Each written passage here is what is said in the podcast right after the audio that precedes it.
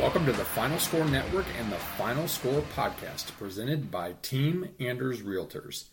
I'm Andy. He's former D3 student athlete and co host. Ryan, jam! Two hand monster flush! Off the inbound. Ryan, cam, slam, jam. Find us on Podbean, the Apple Podcast Store, Spotify, or anywhere you get your podcasts. Follow us on Twitter at the Final Score 35. There is always plenty to run through, but before we get to it, a word from our presenting sponsor. Team Anders' goal is to serve its clients in finding the home that best fits their needs and make the process simple and fun along the way. They are a team of people who will be in close communication, personally taking care of your real estate needs through technology, marketing, and advertising. Team Anders has served thousands of clients over 30 plus years in the Grand Rapids, Michigan area and are here to serve you today. Learn more at teamanders.com. Another week, a ton more to cover. We'll whip right through an intro, then we're going to jump right to it. Plenty to talk about. Maybe nothing quite as exciting for Michigan State fans as last week and the week before, but that's okay. Still control their own destiny. Shout out to the Braves. We were on the pod last week when they hit a three run home run early and they held on in that game six. They won their first World Series since 1995. NFL weekend, we're not going to get much into the NFL this week, but tons of upsets it seemed like yesterday. Uh, capped off with Tennessee just absolutely really shredding the Rams on the road. Um, you know, they lose Henry and you think, oh man, they're dead to rights. They've won four huge games in a row. Uh, college football craziness continues. I believe it was seven more ranked teams that lost, a couple of top 10 teams. And the coup de grace, college basketball, starting this week, baby. Because as much as we love college football, there is nothing like college hoops. All right, enough of that. Ryan, podium is yours. What exactly is the college football playoff committee looking for? That's the age old question, right? We've been doing this since 2014, and sometimes the rankings are a little jacked up, and they were a little jacked up last week. I mean, I, I thought about it a lot. Um, are they going off just pure wins, quality wins, common opponents, strength of schedule, how teams win, conference credibility, all that good stuff? You never know because it doesn't matter if you lose, obviously, because there's Alabama who had struggled a little bit. They lost to A&M, who's who's a ranked team, but I don't necessarily think they're a great team. Probably an eight and four, nine and three team, and they've struggled a little bit with other teams. And they're ranked number two last week, and then there's Cincinnati who beat Notre Dame. I mean, they kind of struggled as of late, but they've been okay. But they're ranked what? What were they sixth?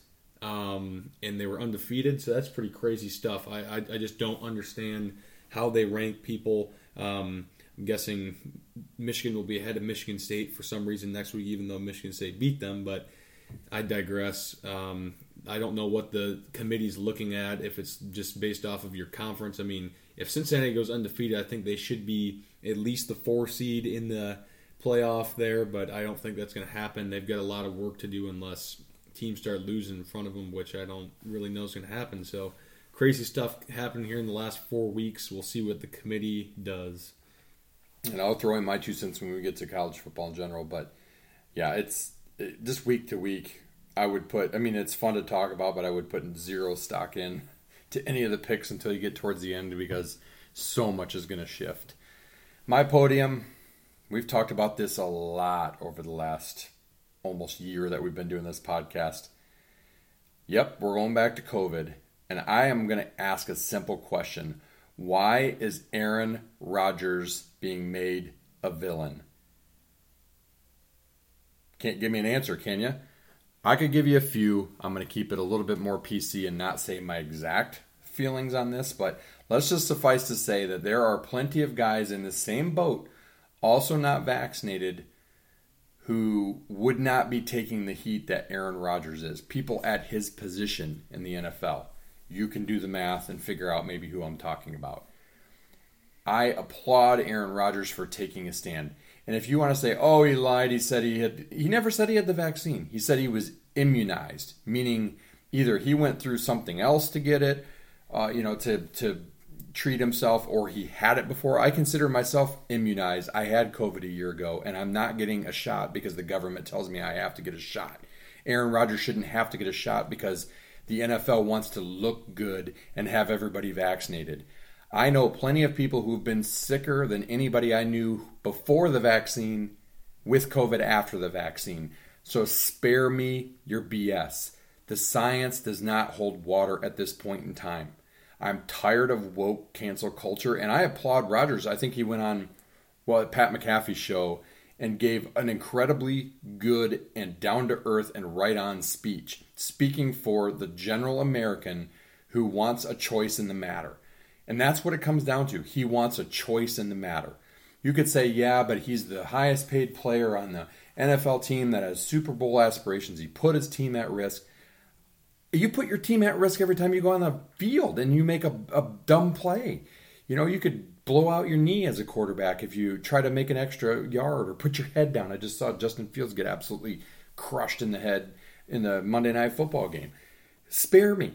It's a choice. Just like everything we do in this country is a choice, this is a choice. And I'm tired of people like Rodgers being made out to be a villain when there are plenty of people in his shoes with maybe some different circumstances. And I think you can tell what I'm saying there if you want to fill in the blanks, fill in the lines that are not taking any heat. It's garbage, it's trash, it's a travesty, it's ruining sports.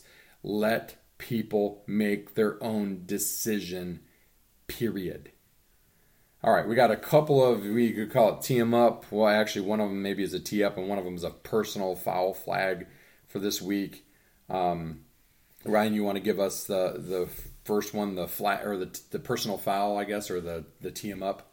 Yeah, the personal foul. Uh, Jimmy Lake, head coach of Washington, uh, suspended because he was like abused his player basically on the sideline, grabbed him by his helmet, threw him, then pushed him hard on the sideline. He's like, "Oh, I did it because I'm trying to get him away from something." You can't do that to a player, especially nowadays. You Yeah. got to be smarter than that. I mean, it's uh, maybe he was think he was doing something good, but you can't do that in the, this day and age, especially when you're on the hot seat like he is already.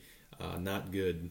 Yeah, he's Oh. not. I don't think he's going to survive that. To be honest, I mean, I think that's just a good reason. He was spouting off at the mouth last week about recruiting against Oregon when he's got like the 55th ranked class, and then this happens. I think it's just grounds for the university to get rid of him. Yeah. You know, they've been underachieving all year. It's just stupid, man. Shut up.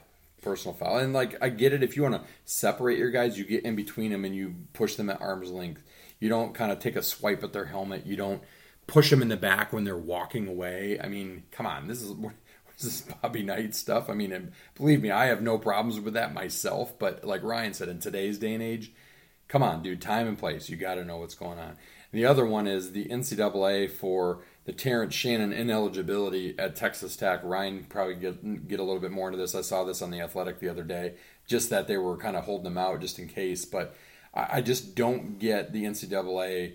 So we're gonna flag them, flag them, tee them up because they pick and choose where they want to play. Right.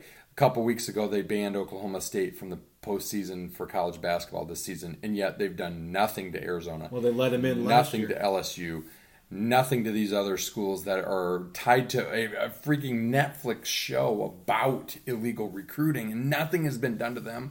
And you're gonna, I, I just, I don't get it. NCAA, go away, go away. You made a mess out of this whole NIL thing. You make a mess out of your who gets in trouble for violations and who doesn't. Either restructure or go away. Yep. Agreed. All right. Moving on to spot number one. We got a busy week. We got plenty of college football. We got plenty of college basketball. Spot number one, as it has been all season and will remain for the next few weeks yet. Big Ten football. Um, Ryan's got a series of tweets that I'm going to tee up here real quick. If you got them pulled up on, on the whole Harbaugh Tucker thing, Ryan. so all I got to say is we could have te- you know thrown the flag on Harbaugh too. We did last week. Jim, shut up. That game that you lost happened 10 ga- days ago, and you're still bitching about it to Still the media? Still? Come on. I mean, it, talk about it. It, start, it stems from the program. Dantonio was exactly right. And you are such a freaking whiny crybaby. Michigan State got, arguably, we didn't see as much of it because we were at a wedding, but Michigan State had a couple questionable calls go against them. Sometimes that happens. You don't have to like it, but the fact of the matter is, just like Michigan State got outplayed by Purdue last weekend, you got outplayed when it mattered against Michigan State. Shut up, Ryan. Give us a sense for what was said. So Jim Harbaugh, uh, this isn't word for word, but he basically said the Big Ten told him officiating mistakes were made in Michigan State's uh, win over Michigan, including Payton Thorne's fumble that led to Hutchinson's touchdown. Flip that around. Mel Tucker indicated this about officiating in the. And I guarantee Purdue you, this game. was a veiled response to what Harbaugh had said. indicated that he hopes to get clarity from the Big Ten on Simeon Barrow targeting calls soon. Tucker said he does not like to talk about officiating or hears players complain about calls. He said it's counterproductive complaining and makes your team soft. Exactly. Counterproductive to complain and it makes your team soft. That's your guys, Jim. They couldn't buckle down a 16 point lead because arguably they're soft because you spend more time 10 days later at the podium whining and like, hey, I told you, like, I'm vindicated. You're not going to get the win. You lost the game. Get the frick over it. As far as Big Ten play for this weekend, I mean, a couple just general thoughts, and we can get into some games. Again, we were at a wedding, so we didn't see as much of it. But how about the crazy West? A four-way tie. I think four teams at four and two. It's a mess. Minnesota was in the driver's seat, and they go and they lose to Illinois, who don't look now, but Illinois is four and six, and they've got a bye this weekend to get ready for Iowa, who's not very good and right now playing with a backup quarterback, and then Northwestern in a rivalry game. I mean, it is not far fetched to see them get six and six and bowl eligible.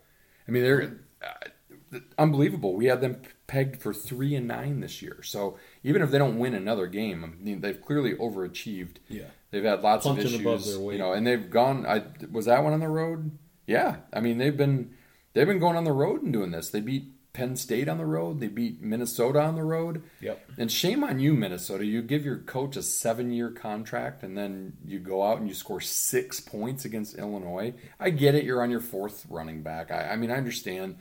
But you've lost to Bowling Green and now Illinois at home in two games where you're double digit big favorites. And, the and you had Indy insights.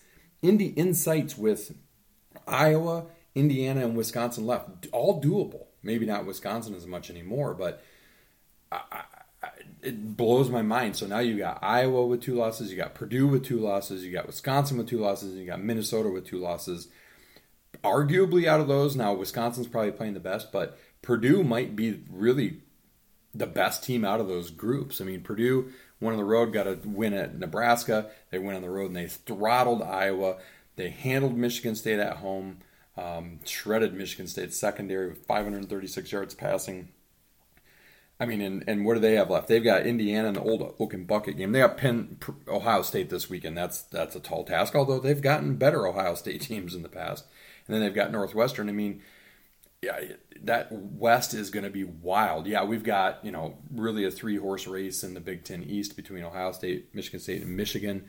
Um, but the West, I mean, I think that's that's going to be the fun one to watch. The, the East will clearly settle itself out, and whoever comes out of the East, I believe, unless they have two losses, is going to be, um, you know, if they can win the Big Ten championship, is going to be the a shoe in for these for the CFP. But that's just a couple of my thoughts. Ryan, what did what did you see in the Big Ten this weekend? Yeah, like you said, the West is wild. Wisconsin's getting back to normal. I mean, they throttled Rutgers. I think it was fifty-two to three.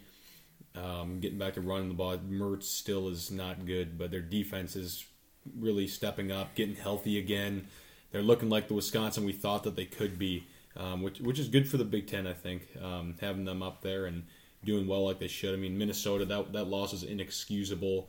I mean, I, I get it. You're you're dinged up, but you're at home. You're in the driver's seat. You control your own destiny in the West, and you lose to Illinois. That's not cool. Um, speaking of the West, Iowa Northwestern, another sleeper, seventeen to twelve.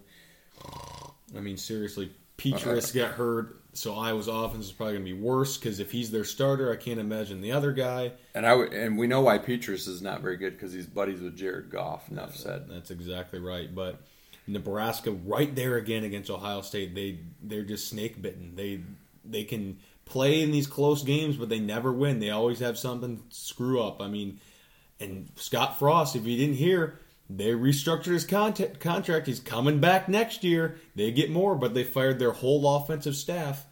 I don't know if that's going to help, but we'll see. Well, and I saw a crazy stat about that whole thing while I was waiting to eat dinner tonight with Frost. This year, they've scored no touchdowns. Oh, maybe even points. In fact, I think it was points in the last six minutes of their their seven losses, which have all been mm. by nine points or less. By the way, I mean Ohio State was the quote unquote blowout of the lot with a nine point loss in a game that they had a chance. So they didn't. They haven't scored in the end of the game when the rubber meets the road, and that's probably why they got rid of four offensive assistants today. Two of them, I think, played at Nebraska. I think I read um, guys that have been with Frost for a while. I personally think it's probably the right thing to do. I really right am, look. I think you you need to to give guys five years. Um, I think next year is going to be it, right? But they Nebraska's also facing a twenty million dollar buyout if they leave him. Plus, he's a favorite son, so there's lots of things stacked up against them. And I get it, you want to win.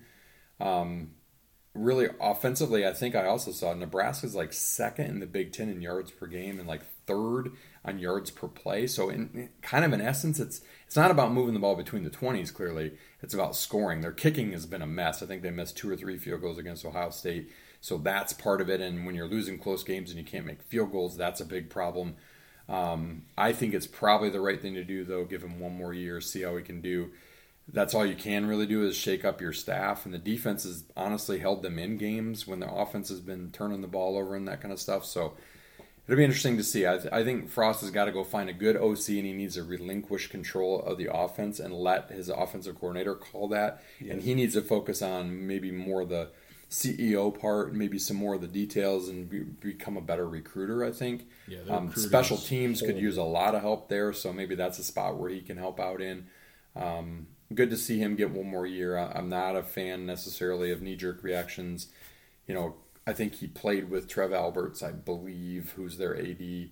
Um, I think he didn't only keep his job because he played at Nebraska and won a national championship, but I mean, He's got one more year. He's got one more year to kind of prove himself. the thing is, is Ryan showed me they're 14th right now in the Big Ten in aggregate for recruiting for next year. Um, you know, and they're losing their 12th year quarterback No, no, no, no, no. He's a junior. No. he's listed as a junior on their. Hasn't he played for five years? This is his. He's a should be a senior, but he's listed as a junior. So he's gonna of be like a COVID. super So they're going to bring him back next year, I would think. Oh boy, Uh, I don't know if he turned it over against Ohio State though, which would only be the second time in his Big Ten career he didn't cough up the ball in a big game. But you know, interesting there with Nebraska. But you look again, you look at the West, and, and I'm looking at the master schedule and who teams have got left. I mean, you got to say Wisconsin's in the driver's seat. Northwestern and Nebraska at home, then at Minnesota. I mean, those are definitely winnable games. You know, Iowa, if they had an offense, I mean, they play Minnesota, Illinois, Nebraska. Um, you know, Purdue still has Ohio State, Northwestern, and, and Indiana are winnable, but uh, you know the West is going to be wild. Um, another last thing, probably on on Big Ten, unless we want to talk a little bit more about specific games. Ryan is um, huge weekend by wide receivers in the Big Oh, Ten. Oh. David Bell. Uh, you know, of course, he's getting ten years of cushion every time, but he dominated Michigan State. Um, what's his name? Number eleven. Dotson, and yeah, Dotson for Penn State and Smith Smith, and Jigba. Uh, Just absolutely, I think he set maybe an Ohio State record. He had like 14 or 15 catches against Nebraska. So Yeah, dominant. um, interesting though, though with with Ohio State, did see a little bit of that game. They're struggling to run the ball the last couple weeks, and you know when when you can't run, I would say it's harder to pass. Although Michigan State is absolutely shutting teams down to run, and teams are shredding them through the air. So I guess it depends on who you're playing, but um, you know Ohio State is definitely beatable. I think you know their last two games, Michigan State and Michigan. I think that that those games, and then you know throw in there Michigan plays Penn State this weekend. Michigan State plays them at the end of the season. Um, you know, so they could definitely throw a monkey wrench in things. But I'm going to go out of line and say that the winner of the Michigan State Ohio State game is going to be who wins the Big Ten this year. I, I truly believe that um, after watching these teams play. That's the thing about Michigan State is they give up a lot of points. They still last week gave up four red zone. You know, four of them late were were field goals, not touchdowns. Um, the problem is, is they couldn't convert as well as they had been. Um, you know, through a 50-50 ball that was considered an interception. Both guys came up with it. The ref said no, the defense had it. Tucker didn't complain about it. you know that stopped fourth and goal, you know fourth and four late in the game at the one.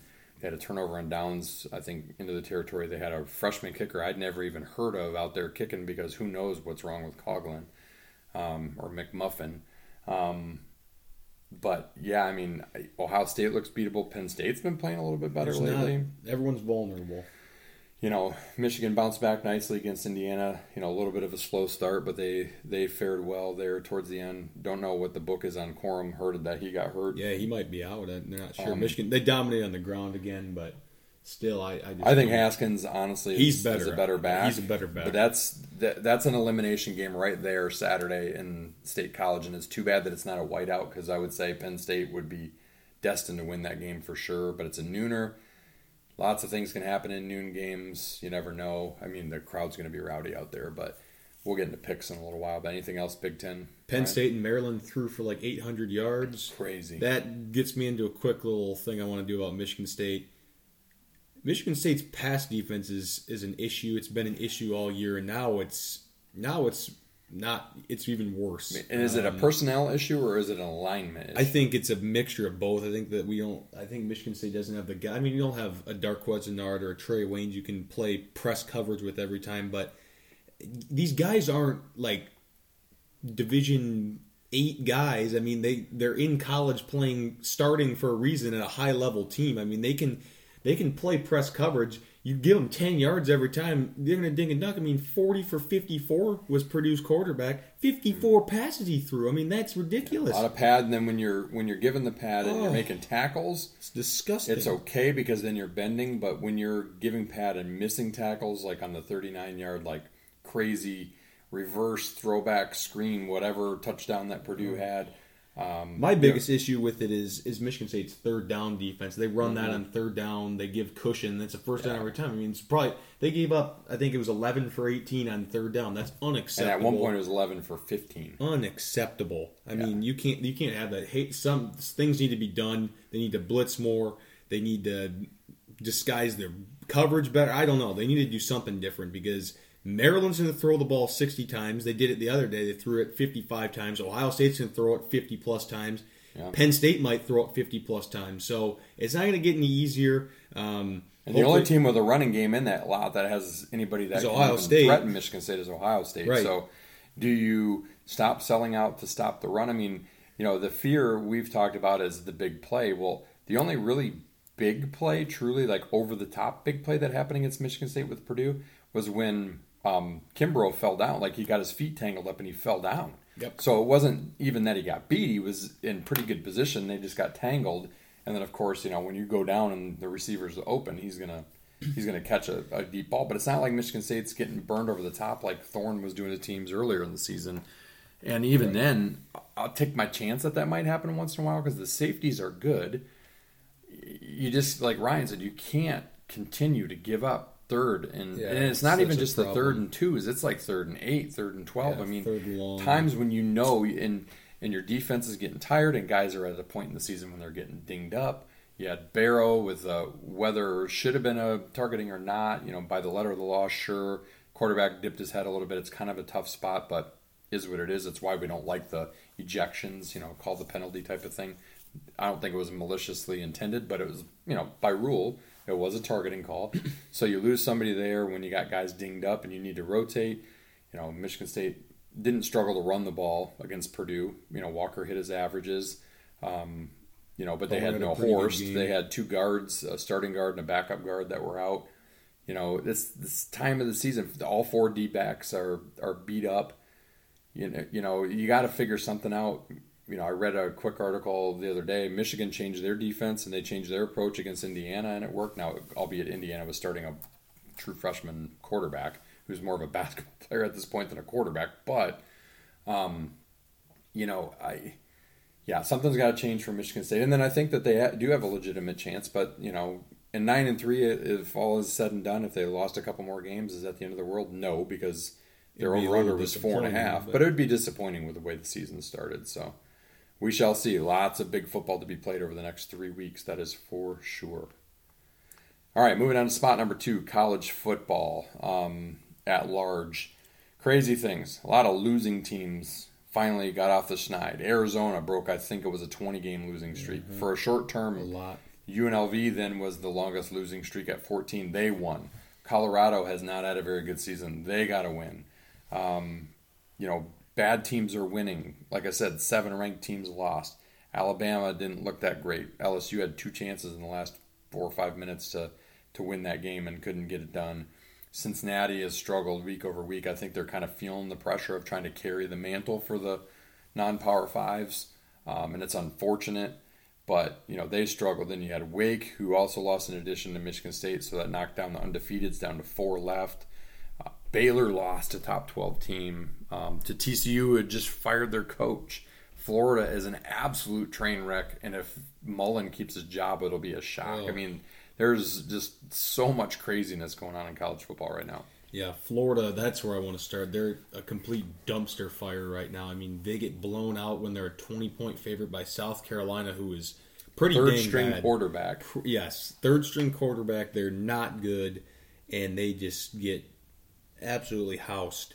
That's not, that's embarrassing. I think if I mean they're probably going to lose a couple more games. I mean, I don't know. I, I Dan Mullen might be on the on the really really hot seat. Something Um, like since last year they called it the shoe, I can't remember the shoe play that happened in That the, was against in LSU. fog, fog he bowl. tackled the guy, chucked his shoe. Oh, that's right, that's They right. made the long field goal. Yep, to win it. Um, since then, I think they're four and five. I read, um, you know, and they were like eight and one going into that game. So yeah, Yeah, karma. this is not cool. Um, LSU actually gave Bama a run. That was that was good. They had a chance to win. They didn't. That would put Bama out. Um, but stay in the SEC. A and M Auburn, another grinder. A and M's second quarterback got hurt. I don't know if it's ex- for an extended time, but it didn't sound good. Um, Cincinnati struggled again uh, with Tulsa. Tulsa was right there, had a chance to the end also, and didn't capitalize. But Wake goes down another undefeated down. Had a big lead in this in Big the lead, quarter, high too. scoring, 100 plus points in that one. College football is wild. It is. So let's do real quick here while we're still on college football, and of course we spend the majority of our time on Big Ten. And we talked a little bit, Ryan. You talked about a little bit in your open about the CFP. If you had to rate rank your top four, not not for what you predicted to be, because I think there's a lot to change, but if you had to say right now, who are your top four? If you were on the committee, who would they be? Uh, I'd probably go Georgia, uh, Ohio State, Cincinnati, Oklahoma. That's how I'd probably rank the. Yeah, and I think my only difference there is I would go probably Bama, although I think it's a little bit of a toss up.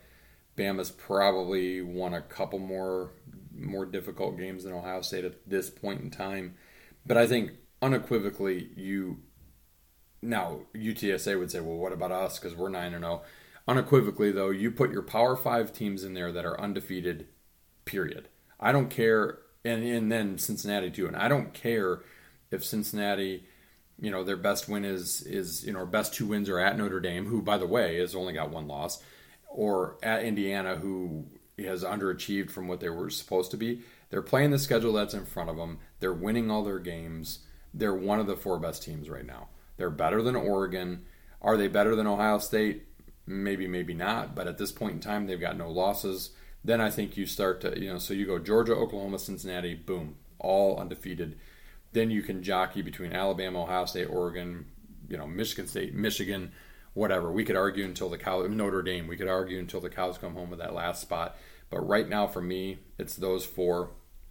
Um, and you know, we'll, we'll get a lot of clarity week over week. But you know, the CFP rankings right now are window dressing. It's something for people like us to to complain about and to argue about.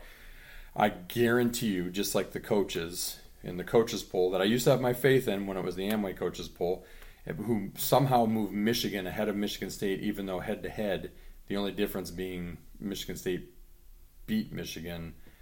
That's inexplicable to me. Like it's kind of like the argument of why is Ohio State ahead of Oregon? Oregon did did beat Ohio State. No matter what's been in front of them, how close their games have been, whatever else, head to head, if if everything else is equal, same thing. I wouldn't be surprised if the CFP moves Michigan ahead of Michigan State. I would. I probably won't even watch it for that reason because it's just going to piss me off because I think it's ridiculous. But I have to remember, this is all just window dressing for when it really matters. After championship weekend, the first weekend in December. Anything else college football wise, right? I've got nothing else. All right, let's move into the meat of things. Hoops is getting started. We've got to finish off our Big Yep. Ten previews. We each have two teams left. We're going to spend spot number three, each of us on a team. Spot number four, we're going to give Ryan's other team, and then I'm going to actually throw our overall standings. And spot number five is the Spartans preview. So we're both going to dig into that. So next three spots are all about hoops. So get ready for that because we're going to be doing lots of hoops mixed in with football here for the next several months. I think Ryan, would you say until the Final Four weekend until yeah, April fifth? basketball every weekend. Starting this weekend, there's basketball every weekend, which is a very very good thing. All right, Ryan, you want to get us started with uh, your preview here, which I believe is We've got the the boys in blue, uh, A two, the Wolverines, uh, one of the preseason favorites in the Big Ten for good reason. Um, bring back some good guys, have some good, really good freshmen coming in. Um, yeah, it, it's a good team. Um, Dickinson's definitely the headliner. Start with him. I mean, seven one, 260 pounds, huge. Gets away with moving screens, but I mean, And we've said that before. screens, hip he's moves, he's a hip big dude. He's a, he's a good basketball player. I mean, he's a really good finisher. Um, not a great defender by any stretch. Can't really shoot. I, th- I think he was trying to develop it, but I saw his jump shot. His jump shot is hideous. Um, but funny stat. I, I I think I, I don't remember if I read this if I heard this in a podcast I was listening to, but really, I mean, I I believe it because I watched him a lot last year. Um, but when he posts up, he is 93% of the time using his left hand to finish. 93% out of 125 plus post ups. That is, What do you want to take away? uh, I think if you guarding him, you might shade to his right shoulder. Because I, I, I, said that all last year to my friends when we'd watch. I say, force him to use his right hand. He doesn't have one. And when they would, he couldn't do anything. 93%. That's pretty crazy. That's not versatile. No wonder why the NBA didn't want him. He's also just a big ogre man. Um, but staying with guys that are back, um, big headliners back. Eli Brooks comes back for a fifth year. He's been kind of their workhorse at the guard position. Good defender, capable shooter for sure. Um, brings a lot of experience and really good leadership. Um, tough sob he is. Uh, Brandon Johns is back. Started decent amount last year, especially when Liver was Livers was out. Um, he's had some good games. He's he's decent shooter. Um, he's, he's up to 240, so he's put on some weight. Looks like, um, but he's a good ball player. Um, probably will probably will start. I think I don't I don't really know. Uh, Terrance Williams is back. He's a guy that I never thought was great last year. He's kind of a tweener between a three and a four. Um, not a great shooter. He's a good he's a good scrapper though. He's number five sophomore this year. Zeb Jackson uh, played a decent amount last year. Lefty guard. Uh, probably will be a key guy off the bench for him. Uh, he's got good size at 6'5", but he's not really a shooter. I think he was like 2 for 25 from 3 last year. Not very good, but it's all right. He's uh, he's coming back. And then guy that I definitely I think is going to play a big role for him, um, transfer coming, DeVante' Jones, grad student from Coastal Carolina, Sun Belt Player of the Year last year. Good scorer, tough defender. He's 6'1", 200, pretty good size. He's they think he's like Mike Smith, but he's better than him. Um, better shooter, better scorer, maybe even a better passer. So we'll see what happens with him. Yeah, I definitely think he's going to start at the one for Michigan. And then look at their freshman, Kobe Bufkin from Grand Rapids Christian. Um, he rose in the rankings last year. Never thought he was. How was he a excellent. McDonald's All American? I watched him in high school. Yeah, no he, way. he's a good he's a good player. I think he's got potential, but he's 6'4", 175 pounds. That that's not in the Big Ten. McDonald's All American. I don't know about that It's at one at one seventy five, but Frankie Collins, uh, he was probably going to start at point guard before they got DeVante' Jones. He's a bit of a bulldog, 6'1", 185 guard from Vegas area. He's probably going to be a nice player for him. Um, I think th- th- these two are probably going to be their best two freshmen, um, and that's Moussa Diabate, 6'11". He's only 210 pounds. Um, played for IMG Academy. He's originally from Paris. Um, really tall, really good shot blocker. Not much of a shooter, at all good finisher, um, good rebounder. He's probably going to play good minutes. They're trying to get him involved with with Dickinson a little bit. Just don't know if they could do that necessarily with the amount that they just have in the paint there because both can't really stretch the floor. Then I think guy that's picked to be Big Ten freshman of the year in a lot of people's eyes. That's Caleb Houston, um, two three swing man. Uh, went to Montverde. He's from Ontario. Um, he's 6'8". He's got a stroke apparently. Really good shooter. Um, he's probably he's top three freshman in the Big Ten for sure. Um, he's going to be a nice player. I mean, he's he's probably going to start right away. Um, good shooter, athlete, shot blocker, defender. He kind of fits Michigan's bill a little bit. Look, he's he's a looking like he might be a lottery pick, so he might be a one and done for the Wolverines uh, this coming year. But looking at their schedule, um, not overly challenging by any stretch. I mean, start off with Buffalo on Wednesday, then they play Prairie View A and M, uh, Seton Hall at home, and the Gavitt tip off, and they go to to Vegas for the Roman main event. They play UNLV, who's been struggling as of late. Then Arizona or Wichita State, two teams that are okay, and then um, at North Carolina in the ACC Big Ten Challenge. That's a that's a tough game. Uh, home against San Diego State, uh, Brian Dutcher, and then honestly just a bunch of not great teams. Central Florida on the road at the end of December. That's really it. I mean, Big Ten schedule play Michigan State twice in January, um, play Purdue a couple times early, and then Ohio State a couple times later in the season. So, not necessarily the easiest schedule Big Ten wise. I mean, they get some of the better teams twice. They also get Illinois twice. Um, Maryland only once, which is nice for them. Um, but yeah, it should be interesting. We're gonna see what happens. Turkey's done. Yeah, I, it is. But uh, we'll see what happens with the Wolverines. I think they're definitely a two to three, one to three in the Big Ten. I'm thinking more two um, right now. Yeah, then I'm going to throw my Wisconsin preview at you and just stop the presses. It's not the same five white guys starting for Wisconsin that have started there for the last 16 years.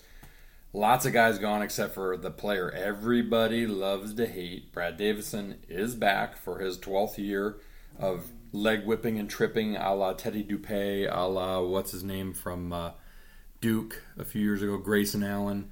He's the villain of college basketball. It does seriously feel like Wisconsin has had the same starting five forever. But gone are D'Mitrik Trice, he's playing in France. Nate Reuvers playing Croatia. Micah Potter is in the NBA with the Heat. Um, seven guys gone, but there was a lot of unrest. There were some not so great things said and shared in the media about Greg Gard between players. A lot of unrest, so probably a little bit of a roster upheaval is a good thing. You know, last year might have been one of the first years, I think, in years that Wisconsin didn't make its way into the top four in the Big Ten. They just always find a way. Mm-hmm. I don't think that's going to be the case this year, but they're gonna they're gonna be right there. They're going to be competitive because they're Wisconsin and they're they're always competitive. But I think they're a little middle, lower middle of the pack. Um, let's take a look at their starting lineup. I mean, we talked about Davison. Love him or hate him, he is a gamer. I mean, he does a little bit of everything. He, he can score a little bit. He can rebound. He can get assists. He's a tough defender. He's a dirty defender. He gets under your skin. He gets in your head. You know, he gives them an advantage. Um, you got Jonathan Davis because uh, you got so you got Davison playing point guard. I think is a little bit out of. Mm, I don't know that he's really a point guard. You got Jonathan Davis, sophomore at shooting guard.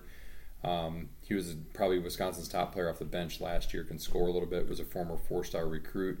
Um, he's gonna he's gonna be probably the, really the the pivot point for the Badgers of whether they're they're good and make some some real good headway or they're they're decent and average. Uh, small forward, you got Tyler Wahl, who's been playing a little bit. Again, he's a good ball he, player. He played quite a bit. Um, you know, five and a half points, four and a half rebounds type of guy. Not a huge dynamic scorer, but he's somebody that can can definitely um, get in there and mix it up a little bit. Um, yeah, another sophomore, so they're actually a little bit young in, in some, by some stretches. Um, ben Carlson, another former four star, missed most of his freshman year with with injury. Um, nothing too super impressive stats wise, but um, you know he doesn't necessarily have this power forward spot locked up, but I think he's got a lot of potential. And then you got a senior uh, transfer from Cincinnati, Chris Vogt. Um, you know he's a defensive stopper. He was really solid in the AAC um, as a shot blocker. He's not a whole huge scorer, so I look at that lineup and I'm like, who's going to be your scorer? Because yeah. they don't have a whole lot of scorers in there. Um, you, you, know, Wisconsin will develop because Wisconsin develops, and that's what they do, right? I mean, that's what they're good at. Um, coming off the bench, you got a Jahcobi Neath, who's a junior transfer. He's a Canadian coming to Wisconsin by the way of Wake Forest. He played a decent amount for the Demon Deacons last year. Again, didn't average or or dish too much, but he's somebody to look out for. Um, guard Chucky Hepburn, Um, great name, true freshman. He's a three star. Um, came out of Nebraska, so they got him out of uh, Hoiberg's realm there. Um, you know, he was kind of not huge offers, but I, you know, I think that he's the he's a Wisconsin prototypical type of guy. You got another freshman, Chris Hodges, uh, forward, another three-star guy. Um, you know, I mean, he had some decent offers. Wisconsin, Rutgers, DePaul. He's from from you know Illinois, so it's a little bit of a steal again to get him across the border. And then you got um, Steven Crowl, who's a sophomore. Didn't play a lot last year. I think he played in just 12 games. Um, he managed to get more rebounds than points, but you know, a lot of times that's what happens with freshmen. So, you know, I think as it goes, Wisconsin's just got a lot of unknowns. You know, whereas they've been very known for the last several years, this is probably a very unknown year. But in some respects, much like Michigan State, which we'll talk about in a little while, sometimes coaches like that. They can fly under the radar a little bit. They can mold guys to their style. Um, you know, looking at the schedule, Wisconsin's got some cream puffs in its non-conference schedule, um, but they do have a fair amount of tough games. You know, I mean, they're actually starting the season. Well, this is probably preseason, but UW Whitewater, um, a good D three team. Um, then they play Green Bay. Um, things get more difficult there. They they're playing in the um, they're playing Providence in the Gavitt games. Then they're Playing going Maui. to Maui, Maui. which is in Vegas.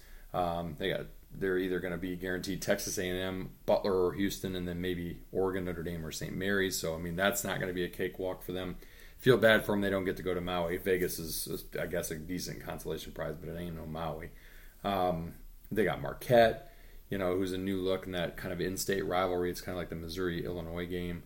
You know, uh, Big Ten's going to be tough. They've got Michigan State twice. I believe they've got Michigan twice. Oh no, they got just one against Michigan, so that, that's a little bit of a reprieve. Um, I did a full schedule breakdown that we'll get down to in the next segment, but um, you know, they're kind of a crapshoot. You know, I look at their what I predict for what we predict for them Big Ten wise they're going to have to do some damage in the non-conference i think to to maybe make it in the big the big dance as a maybe like a 10 11 seed maybe last four in type of thing like michigan state was last year. Um, i do i will say this. My guess is that they're going to overachieve. I think that they'll end up faring better than we think because this is the kind of year where a guy like greg gard gets to coach his guys and develop his guys without all the other stuff that's going on like it was last year. So that is my take on the Badgers. All right, moving to spot number four. Ryan's got the one preview here, and then I'm going to give you a quick rundown of our overall standings, picks, and records, and then we'll go to spot five, which will be Michigan State. I've got the Hoosiers. Uh, new coach Mike Woodson um, comes in for Archie, the underachiever. We'll call him Archie, the underachiever. I like that. Uh, Indiana comes in. I think that this is a team that is ready to, to break through. I think this is going to be a, a team that surprises people. I mean, they've got a lot coming back. They've got some good transfers, some good freshmen. Look at their roster. Rob Finney's back. He's been there for like 20 years. He's got good experience. Um, Anthony Leal, he played a little bit last year, decent shooting guard, as well as Khristian Lander, who was highly touted last year. Didn't didn't really live up to that billing too much, um, but he, he's he's got he's very capable. Jordan Geronimo played a decent amount last year. He's a wing guy, kind of a three four tweener, decent player. Race Thompson, pretty good big guy at 6'8", 235, good size and stuff there. Um, and then TJD, baby, Trayce Jackson-Davis um, came back for his junior season. Everyone thought he'd be a one and done, maybe two years max. He's back. One of the more intriguing players in the Big Ten. Great finisher, great athlete. Not a good shooter by any stretch. Hopefully, improve that for Indiana's sake. But he's a, he's a bruiser. He's a he's a hard worker. Um, he's going to take Indiana places. I think he's a that's an all conference first team big guy right there uh, to build build around in year one for Mike Woodson. He's got some good freshmen, good transfers. He's got Xavier Johnson, transfer from Pitt, really good last year. He'll probably start for him honestly um, at the two position, six three, decent size. Um, good stuff there. They bring in Michael Durr, seven foot transfer from South Florida, big guy, good shot blocker. Um, he's a senior. Um, but eligibility wise, a junior, so he'll probably be around for two two years there. Um, then they got Trey Galloway. I didn't talk about him before. He's a, he was a freshman last year, shot it decent for him. then they got Parker Stewart. He's a transfer, played for UT Martin as well as Pitt in the past. Um, six five six six guy. Um, he's a redshirt senior, so he's he's old. He's he's been around the block, providing them some good depth. Um, freshman Tamar Bates, he was pretty highly touted. They got him toward the end of the cycle last year. Um, he's going to play. I've heard really good things about him. Read good stuff. Really good shooter and good athlete there on the wing. And then my favorite transfer, interconference transfer, Miller Kopp, a guy that we had talked really highly of last year. Hoosier type of player. Prototypical Indian guy, six seven shooter, um, can bang a little bit inside, maybe post up smaller wing guys. Um, really sweet stroke. He's a pretty decent rebounder, just a good basketball player. I think he takes them. Uh, he's going to start, I think, at the three and they could be dangerous. I think this is a team that could finish anywhere from. I think they could win it if they played well. I think they could finish ninth. I mean, this is a wild card. We'll see what happens. Um, looking at their schedule, um, not not terrible. I mean, they play St. John's next week in the games. That's gonna be a tough game. St. John's is gonna be as good as they've been in a while. Interesting game there next week to watch on Wednesday. Um, they play at Syracuse in the ACC Big Ten Challenge. Never easy to play against that zone, especially for Michigan State. Uh, they play Notre Dame in the Crossroads Classic. Notre Dame's going to be good this year. Um, basically return everyone, so it should be interesting. But no other big headliners, um, non-conference wise. Looking at their conference schedule, I mean, play Michigan State once, um, Michigan only once, so that's that works out for them well. I mean, Purdue a couple times, end them end the season like they always do against them. Maryland a couple times um, the Buckeyes a couple times as well. But yeah, it's going to be fun. Um, Big Ten is looking good, and you can talk about uh, your our little predictions here.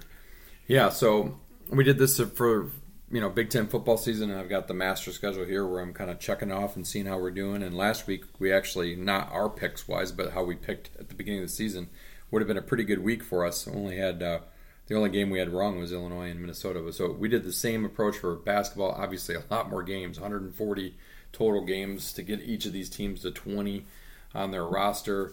Um, you know, you got a little bit of that imbalance of you know you only play certain teams once. Um, you know, on the road, certain teams once at home, and then you got your kind of your round robins where you're playing teams twice, little protected rivalries and stuff. So, um, and it's really hard to predict basketball because you just you never know. I mean, you get a hot shooting night, you get a cold shooting night. I mean, upsets happen. Road, I think home games are going to be much more meaningful this year with fans back than they were last year. Obviously, you didn't have the benefit of fans, although Michigan State won some big games down the road, down the stretch against top 10, top 5 teams. But without further ado, we'll start from worst to first.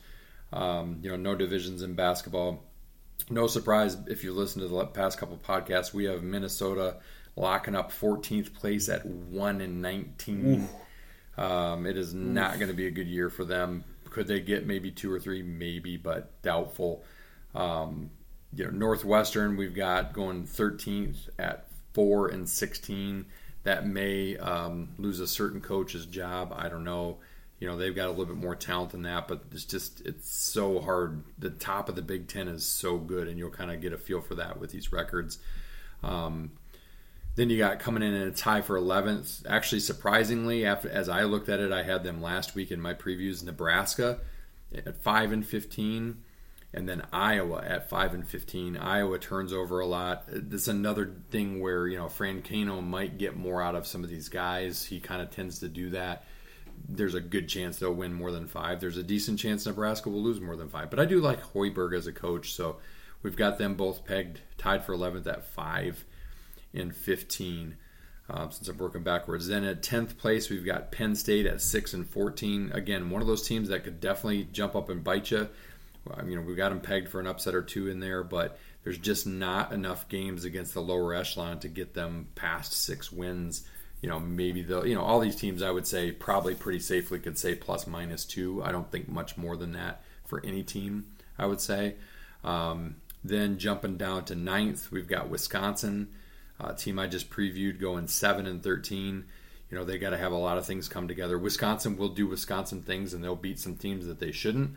Wisconsin will do some Wisconsin things with a team that's unknown, and they will lose some games that in the past maybe they wouldn't. So you got that in the tie for ninth, going through in eighth place. I think this is where you start to get into the top eight are all, I believe, NCAA tournament locks. Um, and there's a pretty big gap between eight and nine. Ninth place, seven and 13. Eighth place, 11 and nine Rutgers. So you can see, um, you know, you're making a pretty big leap there. Could nine teams get in the dance? Yeah, I don't think it's going to be the same as last year, but eight solid for sure. Um, coming in seventh place, we got Ohio State, who a lot of teams are high on. I think that you know they lose a little bit of punch in scoring, but again, they're a well coached team. We have them going 12 and eight, finishing seventh. Then we've got uh, another bit of a gap there, moving up to. Um, let's see, your tie for fifth. No, not a big gap. I'm just thinking about the tie for third. Tie for fifth, we've got the team Ryan just previewed and the team I'm about to preview, Indiana and Michigan State, both going 13 and 7. Um, both, I think, could make, again, could be kind of plus minus two. Maybe not so much minus two for either. I think they're both pretty talented. I think they, they're Indiana's going to be better coach than they've been in a while. Michigan State's got kind of that blank canvas that is alike, so we've got them pegged at tied for fifth at 13 and 7. Tiebreaker there is Michigan State will beat Indiana. Um, then you go to tie for third, Maryland and Michigan, 15 and 5. Um, you know, we know that there's no love lost between those two coaches. I think Ryan mentioned they only play each mm-hmm. other once. Michigan's going to get the best of them in that game, and then it'll be interesting to see if they match up in the tournament. And then really you know, it'll be fairly close there with the next two, but I think lock, stock, and barrel the top two teams in the Big Ten. And I'm sorry, you know, Michigan's getting a lot of love as number one. I, I got them tied, you know, we got them tied for third, but I think these two teams are the best two teams, and they could easily flip flop. But we got Illinois finishing second at 16 and four, and Purdue winning the Big Ten at 17 and three. At Purdue, barring injuries or if they're just catastrophically bad shooting with the team that they have, there's no reason that they shouldn't win the Big Ten this year. Agree. So that's the take on the Big Ten at large. Jumping over to Michigan State, like I kind of mentioned, you know, it's the last team we've got. Um, you know, this is kind of an Izzo team. You know, he turned over four guys, arguable. Are they big losses? I don't know. Rocket Watts went to Mississippi State. He's hurt and I think out for the season anyway. by subtraction. Yeah, Foster Loyer um, at Davidson probably a better fit for him. Kith at Valpo probably a better fit for him. Jack Hoiberg didn't really play that much, in fact, in the rotation that much. So you know, in Langford, obviously he could have come back for his sixth year after injuries and stuff, but he chose to retire and he's going to be on the Big Ten Network instead. So Michigan State turns over their roster a little bit, but not really any Henry. seniors. Well, Henry, yeah, and then you, not really any other seniors per se. So this is a team that could graduate some guys like Gabe Brown, Marcus Bingham, or they could all come back. So it'll be really interesting to see how this plays together. Um, you know, you have a obviously some key freshmen, Max Christie being the number one. I think he's going to battle with Houston for Big Ten Freshman of the Year. Absolutely. He's probably the best guard recruit since Gary Harris, maybe even a better scorer. Um, but he likes to mix it up and he can play some defense. He can rebound. We've seen in the preseason games he can score. He's a big newcomer. Um, Tyson Walker, we like transfer's name. Walker came from Northeastern. He was a defensive player of the year. He was a, I think, a conference player of the year Yep. at Northeastern. Um, you know, he's kind of more of a pass first true point guard. That's where Michigan State lacked last year a guy to get guys like Hauser in a pick and pop position where Hauser doesn't have to do as much and then can actually showcase his his passing ability. I think Michigan State's going to be a vastly better passing team this year. You know, behind him, and we'll get into kind of the starters and whatever, but you got AJ Hoggard, who Izzo says runs the break faster and better than anybody since Mateen Cleaves. And I mean, that's pretty high That's- praise that's considering very high. Cassius Winston Caleb was just Lucas, recently there. I mean, got and not necessarily because of his speed, but because he's got the vision and can get the ball up the floor quickly. So I think in a lot of ways, Michigan State's going to be able to get back to Michigan State ways. They're going to want to run. They're going to be a high assist team, which is when they're better. Right now, a huge glaring potential you know, going to cost them a game or two weakness is their free throw shooting. Mm-hmm. They do still tend to turn it over a lot. Now, when you're in transition a lot, some of that is to be expected. It's the unforced stuff though that's that's a little bit scary. Uh, they got a, a good mixture of the bigs, but are they good enough?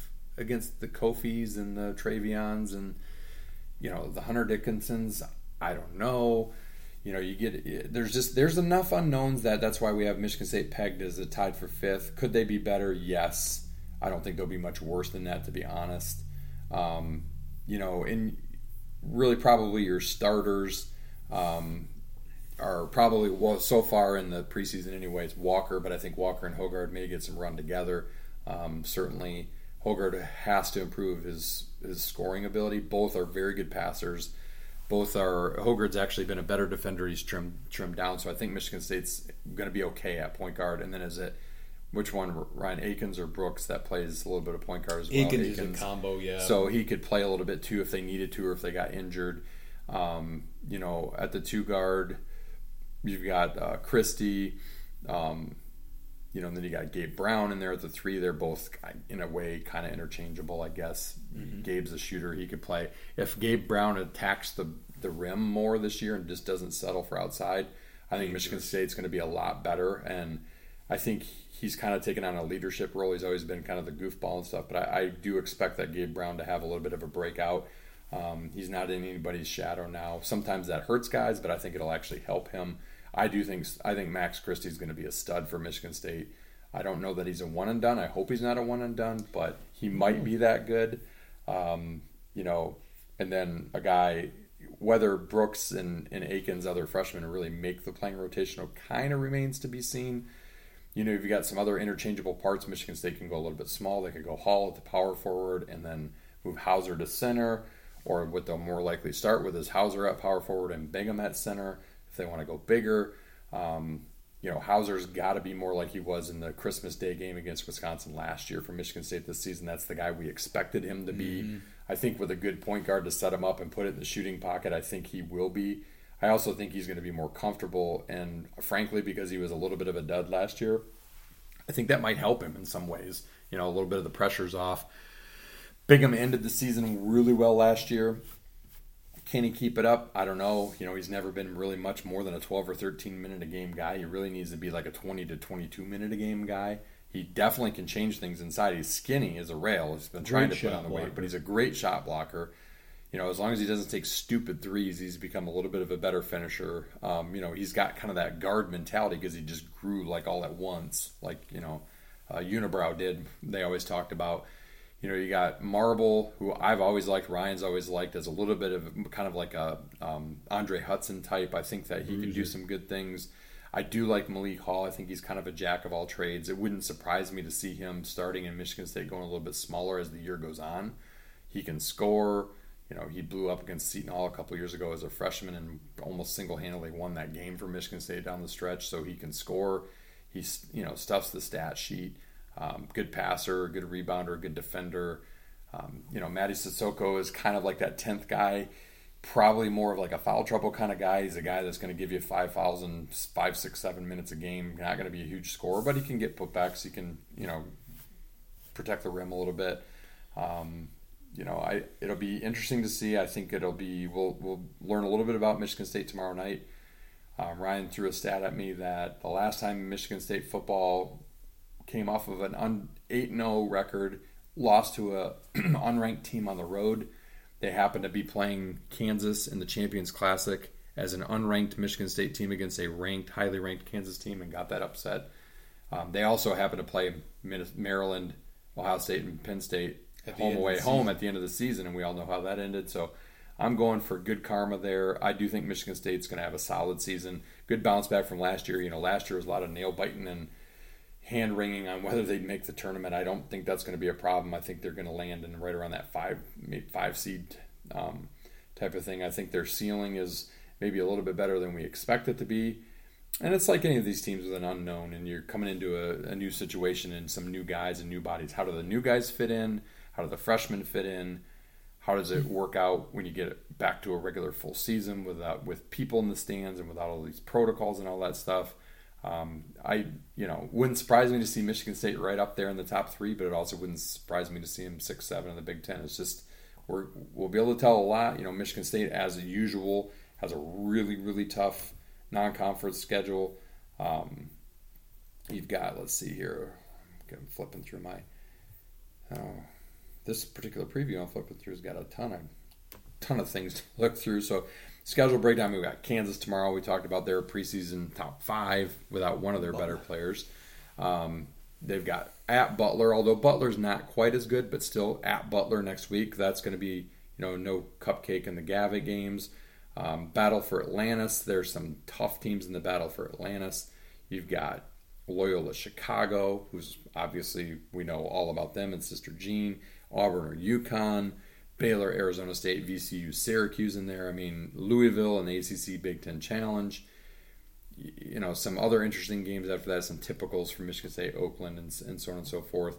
Um, playing most of the key teams twice in the Big Ten. Um, tough schedule, not the worst of schedules, but a typical tough Izzo schedule. I think we'll learn a lot about Michigan State in the first eight weeks or so of the season. Ryan, you got anything else you want to add? Yeah, you're going to find out real quick what Michigan State's made of. Um, like always, I think I think like you said, I think it's a team that has a high ceiling. The floor is a lot higher than it was last year as mm-hmm. well. Um, yeah, it should be interesting to see. I think at at um, big guy, I think is my biggest concern right now. I think by committee, it could be a, a decent squad. I'm really looking forward to see uh, Walker and Hoggard run the show tomorrow, and I think it's going to be interesting. Kansas, I mean, it's not going to be an easy test. I think that it's a winnable game for sure, but I'm not counting on it. But we've seen crazier things happen. Uh, just cannot wait to watch the boys in green and white bounce back. Absolutely. All right, Ryan. We'll end, uh, or not end, but we'll go to our two minute drill, which is our pick 'em. How did we do last week? What do we got this week? Last week, uh, we're getting worse as the season goes on. That's the good news, right? No, I'm just kidding. Uh, yeah, we two weeks ago, so which would have been week nine, we went seven and five. And this last week, we went six and five each. Um, I'm 90 and 31. You're 95 and 34. Uh, this week we have, I think, the same amount of games as last week. Yep, so we'll have 11 games again. We'll start off in the Big Ten. Michigan, Penn State, um, noon game at Penn State.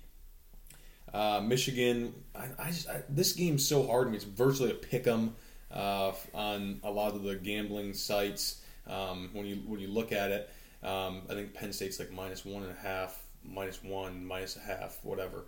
Um, so it's close. It's, it's um, the gamblers think it's gonna be close. Vegas thinks gonna be close. I'm going Penn State here. They got the home field advantage. I think it's going to be very close, like 23-20 material, but puts Michigan out. Yeah, I think I think if it was white out, it would be Penn State by maybe even 10 points, but um, maybe some of it depends on Corum, but I do think Penn State's, you know, they're kind of hungry. They're maybe out of the Big Ten East race, but they're they've got plenty to play for. Maybe backdoor their way in some way, shape, or form into a New Year's Six. So I will agree. If this was at Michigan, I think I would flip it and I would pick Michigan, but I'm going to go with Penn State as well. Hottest team in the Big Ten, Wisconsin versus Northwestern. Easy Wisconsin win. It's at Wisconsin. Yeah, it's one of those games where traditionally Northwestern does rise up. If it was at Evanston, where they keep the grass like three inches long as opposed to one and a half inches long to slow the Wisconsin run game, I could maybe see it. Uh, but yeah, I, I, don't think this. If if they beat Rutgers fifty-two to three last week, this is going to be similar. Yeah, Wisconsin. Rutgers versus IU. Shockingly enough, with how bad Indiana has played um, this season, Rutgers is the dog in this game. Um, interesting. Rutgers, I mean, they did get blown out by Wisconsin last week. They played teams tough. I mean, played Michigan State fairly tough, played Michigan tough, had a good start to the season. I'm going with the Scarlet Knights here. Indiana is just, I, they're not good. I mean, they're two and what, seven right now, two and six. It's not going to get any better for the Hoosiers. Yeah, I mean, Indiana could win their last three Rutgers, Minnesota, Purdue, and probably not as much Purdue. I think they're due, and I got to get one back on you. I'm going to go with Indiana here. Maybe Penix is going to play. I don't know. Maybe Rutgers is damaged after last week and getting absolutely Ohio State in the so. shoe, playing the spoiler makers. Uh, Purdue, um, they should win this because you know they just always upset top five teams. But I, am I don't think this week. I think it's gonna be close. But I just I think that Ohio State gets it done here at home. Um, I think it'll be like it'll be high scoring, like forty to thirty-one. I think Purdue will cover. I think it's like there might be a seventeen-point dog, which I don't Ooh, get. Yeah, I, I wouldn't get that. I don't get that either because you know Vegas had it pretty right last week when they had Michigan State only a two and a half point favorite and West Lafayette. I, I don't. I mean, Purdue is the giant killer. They're the best at it in college football history. Period. I just don't think they can get three top five ten, no. top five three top five teams in like a four week span. I just don't see it, but I do think that they'll cover that, and I think it'll be a you know maybe like more like an eight point game, high scoring. I'm gonna go with Ohio State as well. Uh, Minnesota versus Iowa um, could be interesting one. Three nothing. Yeah, seriously. I'm going to go with the Golden Gophers. Um, I just don't think Iowa's offense has enough, and Minnesota's to be pissed that they lost. Yeah, it's at Iowa. Um, Iowa's got their backup. Maybe that'll breathe some life into them. If Minnesota can only score six against Illinois, can they score three against Iowa? Because Iowa's defense is still really good. I'm going to Iowa. And then their last Big Ten game, Michigan State looking to bounce back, playing the Terps. Uh, this worries me a bit with the way Maryland throws the ball, but Maryland's defense might be, I think, is the worst in the Big Ten from top to bottom, um, points wise, yards wise, all that good stuff. I think Michigan State bounces back, wins. I think they're going to score 40 plus points. I think it'll be like 40 four to twenty or something like that. Big win, uh, Michigan State. I think it's the biggest spread Michigan State's had in their favor this year, plus fourteen or their fourteen point favorite right now.